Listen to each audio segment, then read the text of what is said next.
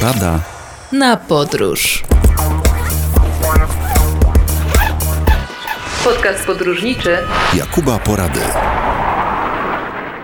W trakcie odwiedzin kolejnych miast albo regionów staram się zawsze szukać puenty. Mówię to z obowiązku zawodowego, ponieważ jako dziennikarz zajmujący się tematyką turystyczną, no jestem zobowiązany do tego, żeby wiedzę, którą przedstawiam przed kamerą i którą kieruję do widzów, mm, tworzyć w jakiś zrozumiały sposób dla każdego, a jednocześnie interesujący i zabawny. Jeżeli wszystkie te warunki są spełnione, no to wtedy mam poczucie dobrze wypełnionej misji. Nie zawsze się udaje, ale zawsze trzeba próbować. Jeśli chcecie nagrywać filmy, jeśli chcecie podpisywać interesująco zdjęcia, to starajcie się również wyszukiwać haseł, które z jakimś miastem się Wam kojarzą, albo z jakimś państwem się Wam kojarzą, albo z miejscem, które w tym momencie wizytujecie, czy też przedmiotem, który leży przed Wami i który w tej scenie ma zagrać. Kiedy ostatnio byłem w Cieszynie, pomyślałem sobie, że skojarzenie słów Cieszyn cieszy może być interesujące i użyłem go i używam go właśnie teraz w sformułowaniu miasta, które leży na pograniczu polsko-czeskim, które każdy zna, bo część była, a część oczywiście zna z nazwy, ale jakoś daleko z Warszawy i z innych miast do niego jest, więc kiedy nadarzy się okazja, warto zacząć od sprawdzenia noclegu. Mnie się trafił nocleg w hotelu 8 pokoi i to jest na wzgórzu, z którego widać praktycznie całe miasto, pod warunkiem, że okno hotelu wychodzi właśnie na rynek cieszyński. Jeżeli nie, to wychodzi też na piękny dziedziniec, więc nie ma tego zmartwienia. Problemem dla mnie było to, że nie mogłem zaparkować na miejscu i musiałem no, kawałeczek z pół kilometra jednak z ciężkimi walizkami zmierzać, z książkami głównie, bo to było przy okazji spotkania autorskiego do pokoju, a ponieważ późna noc się zrobiła, więc jakoś tak czułem się niespokojnie, ale nic się nie wydarzyło, więc generalnie mogę to polecić. Natomiast z racji tego, iż nie ma śniadania, przynajmniej ja nie miałem takiej możliwości skorzystania w tym butikowym hoteliku, który jest w starych wnętrzach, więc zastanawiałem się, e, gdzie zjeść następnego dnia. I tutaj moje wspaniałe zaskoczenie, od którego chciałem zacząć swoje zwiedzanie Cieszyna, czyli od śniadania na rynku. Otóż tam jest kilka lokali o różnych nazwach i one prawie wszystkie serwują śniadania w cenie około 13-14 zł. Tylko, że jak za 14 zł mam poczucie zjedzenia parówki, ewentualnie jednego jajka sadzonego i to wszystko, bo domyślam się, że w tej cenie no to dużo więcej nie dostanę.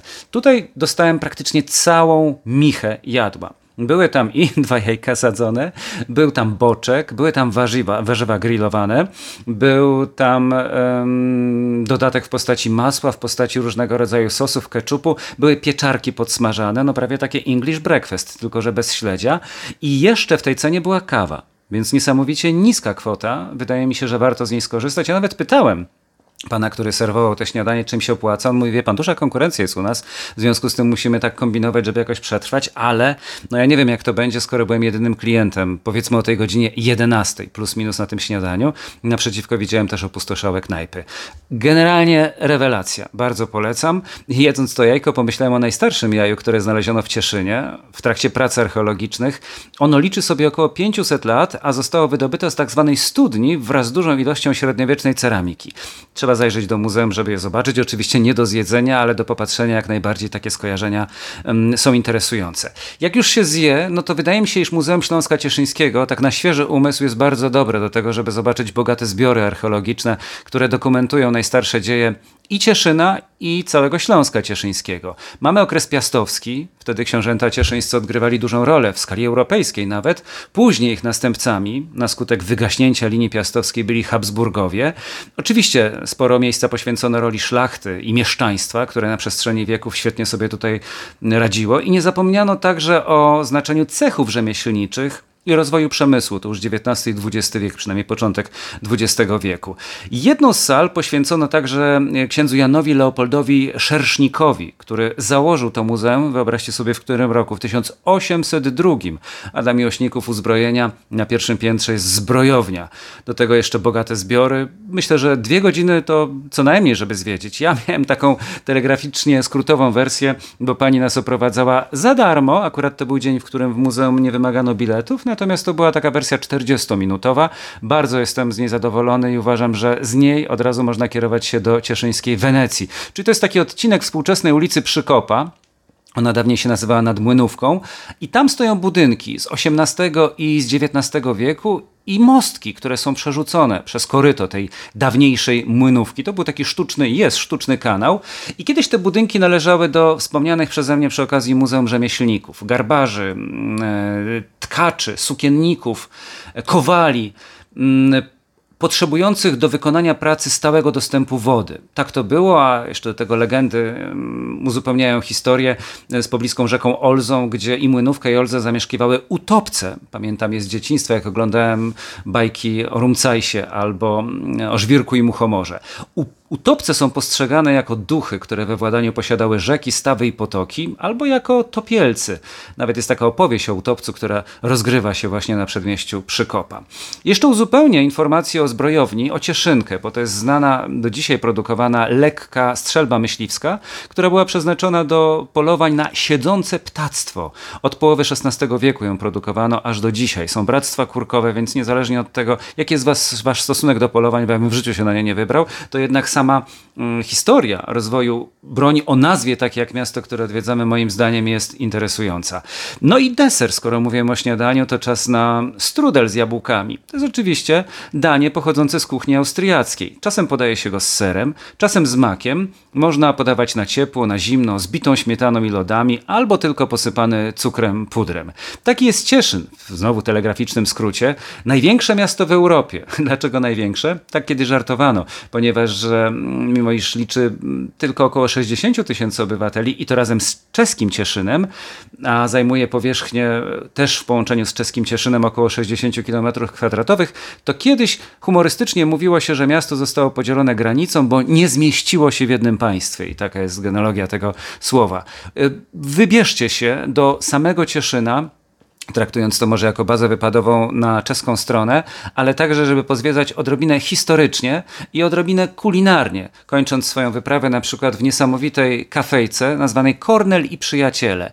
Kornel Filipowicz to jest kompletnie moim zdaniem dzisiaj niesłusznie zapomniany autor kilkudziesięciu, bodajże 37 powieści i zbiorów opowiadań. Jak się przeprowadziłem do Warszawy w 2001 roku, jak tworzyliśmy TVN24, to namiętnie czytałem jego zbiory, co jest w człowieku, zapamiętałem jak dziś, bo bardzo mnie to ujęło i tam kawiarnia jest jemu poświęcona i także innym znakomitym autorom, więc w otoczeniu książek możemy sobie spokojnie spożywać kawę, jedząc właśnie wspomniany strudel. Cieszyn, cieszyn. Wracam do hasła, które mam nadzieję będzie na trwałe w waszym sercu i w waszym umyśle, a my wracamy po przerwie. Podcast podróżniczy Jakuba Porady. Podróżując po Polsce, często przyłapuje się na najrozmaitszych naj. Coś jest największe, coś jest najmniejsze, coś jest najdroższe, coś jest najtańsze. To jest także dobra metoda do tego, żeby odkrywać coś, co do tej pory wydawało się nieznane. Innymi słowy, poszukiwania absolutu, jeśli mogę tak powiedzieć, w rzeczach, które są powszechnie znane, a często docieranie do miejsc, miejscowości, wiosek, e, troszkę zapomnianych, ale z bardzo dużym potencjałem, które kojarzą się mm, może turystycznie w postaci kurortów narciarskich, ale mniej, jeżeli by się chciało zwiedzać na piechotę albo jeżdżąc rowerem. Znalazłem niedawno informację, która przypomniała mi hasło wsi sielska anielska. Odwołuje się do klasyków literatury, ale zastanawiałem się, która wieś jest najdłuższa albo największa w Polsce. Jeżeli chodzi o najdłuższą, to tutaj jest, są zdania podzielone, mm, bo z jednej strony mamy wieś Ochotnice, to jest wieś w paśmie Gorców i ona jest podzielona na górną i dolną. Jeżeli potraktujemy obie wsie, obie części składowe Ochotnicy jako całość, to mamy aż 25 kilometrów. To jest strasznie długo. Natomiast gdybyśmy starali się być bardzo um, konserwatywni w tych swoich wyborach i traktowali tylko jako jedność daną wioskę, nie jako dwie górna i dolna, czy mała i duża, to jeszcze nam zostaje Zawoja, którą znamy z narciarskich stacji, dlatego wspomniałem o kurortach zimowych, a za chwilę pewnie część z Was będzie takie wypady planowała. Zawoja ma 18 km długości i na skutek często trudności terenu, że dane wioski nie mogły rozszerzać się, więc się wydłużały, jako górek, który może być cienki, a bardzo długi, jeszcze poskręcany. Więc Zawoja ma 18 km, a Ochotnica w paśmie Gorców 25, razem z Górną i razem z Dolną. Takich wiosek jest sporo, kiedy jadę i końca nie widzę. Nawet w moim świętokrzyskim, nie Stachów, z którego trochę żartowaliśmy jako nastolatkowie, ponieważ często jak podjeżdżał autobus spoza Kielc, przejeżdżający przez centrum miasta, to tam była informacja o tym na plakacie, że dziś dzisiaj disco w Niestachowie. I my tak z tego disco w Niestachowie żartowaliśmy, jako taki synonim trochę beki. Po latach oczywiście to się wszystko zmieniło, to jest piękna i bogata zresztą wieść, ale jak jechałem po kolegę, żeby go zabrać na nasz zjazd klasowy, to wiedziałem, że czeka przy tej ulicy, tak mi powiedział, ale nie powiedział, że to jest taka długa ulica w tym Niestachowie, więc jechałem, jechałem, potem zawróciłem, zgubiłem drogę, mimo że jedna trasa była i nie mogliśmy się długo odnaleźć, w końcu się udało, ale powiem szczerze, że wrażenie do dzisiaj pozostało. Zabrze, też bliskie mojemu sercu, bo mieszkałem w Gliwicach, potem w Katowicach i Śląsk znam doskonale. Przez 12 lat przecież życia tam pracowałem i się uczyłem. Zabrze było dużą wsią, o której nawet pisze laureat tegorocznej nagrody literackiej Nike w książce Kajś, Zbigniew Rokita i było długo wsią, bo dopiero tak naprawdę mm, w XX wieku zostało miastem, więc nawet tam miejscowi trochę żartowali sobie z Zabrza. Do dzisiaj jednym z tych żartów jeszcze jest kwestia drugiego peronu w mieście, więc pamiętajcie, żeby nie szarżować tak dowcipami, gdybyście widzieli się z Zabrzanami, którzy kiedyś byli mieszkańcami Hindenburga. To jest kolejne zagadnienie, które możemy sprawdzać będąc na Kaszubach, będąc na Śląsku czy będąc na Opolszczyźnie. Jak dane wioski zmieniały swoją nazwę w zależności od tego, kto zarządzał danym regionem. Innymi słowy, w jakich granicach, w jakich e, granicach jakiego państwa dana miejscowość była. Największa wieś to są kozy. Kozy mieszczą się w województwie śląskim. To bardzo ważne rozróżnienie, bo często mamy tendencję do tego, żeby mówić, iż coś jest na Śląsku. I na przykład w takim układzie Zawiercie czy mm, Sosnowiec też będzie na Śląsku, a to jest nieprawda to są miejscowości, które są w Śląskiem, w województwie śląskim, ponieważ granice województw się zmieniają. I ja sam pamiętam, że dorastałem w regionie, w którym było dużo województw, których teraz nie ma. Przykładem jest Częstochowskie. Natomiast e, wspominałem o tym w którejś z audycji, że pewnie jeszcze ktoś się pokusił o to, żeby te województwa wróciły, ale to jest temat na inną dyskusję. Natomiast Śląsk jako kraina to jest zupełnie coś innego niż województwo śląskie administracyjnie, bo to ludzie ustalają granice. I jeżeli Radom, który był kiedyś samodzielnym miastem wojewódzkim, było województwo radomskie i województwo kieleckie, był taki czas, że także dołączone był do województwa kieleckiego, a teraz jest w województwie mazowieckim. To pytanie, czy Radom jest na Mazowszu, czy Radom jest w Świętokrzyskiem, czy Radom jest radomski po prostu. To jest właśnie zagadnienie, które związane jest ze Śląskiem, bo to bardzo duży region jest, dlatego warto o tym mówić i rozróżniać. Co innego na Śląsku, a co innego w Śląskiem.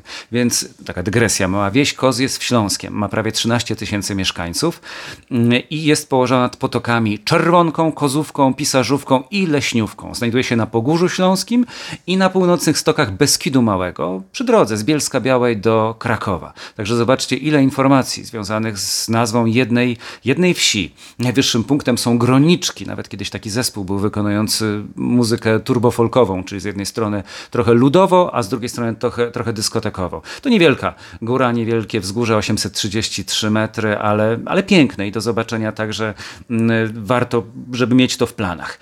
To mamy wsie. A co z miastami? Najmniejsze miasto. Do niedawna to była Wiślica. Byłem w niej kilka tygodni temu, żeby zobaczyć bazylikę kolegiacką Najświętszej Marii Panny, która wzniesiona została jeszcze w XIV wieku za Kazimierza Wielkiego. Coś niebywałego, aczkolwiek w remoncie, więc nie mogłem wejść do środka, ale powiem szczerze, że miałem wrażenie, iż stoję przed katedrą Notre Dame, jak tak się z dołu patrzyło na ten monumentalny zabytek. A poza tym rynek, kilka uliczek i tyle. Cała Wiśnica. 550 mieszkańców Wiślicy mieszka, więc zwróćcie uwagę, że wszyscy się mogą znać, bo nie jest to problem znać 500 49 osób poza samym sobą. Natomiast ten rekord już został pobity, bo jeszcze mniejszym miastem jest Opatowiec. Opatowiec ma 388 mieszkańców czyli już na pewno się wszyscy znają.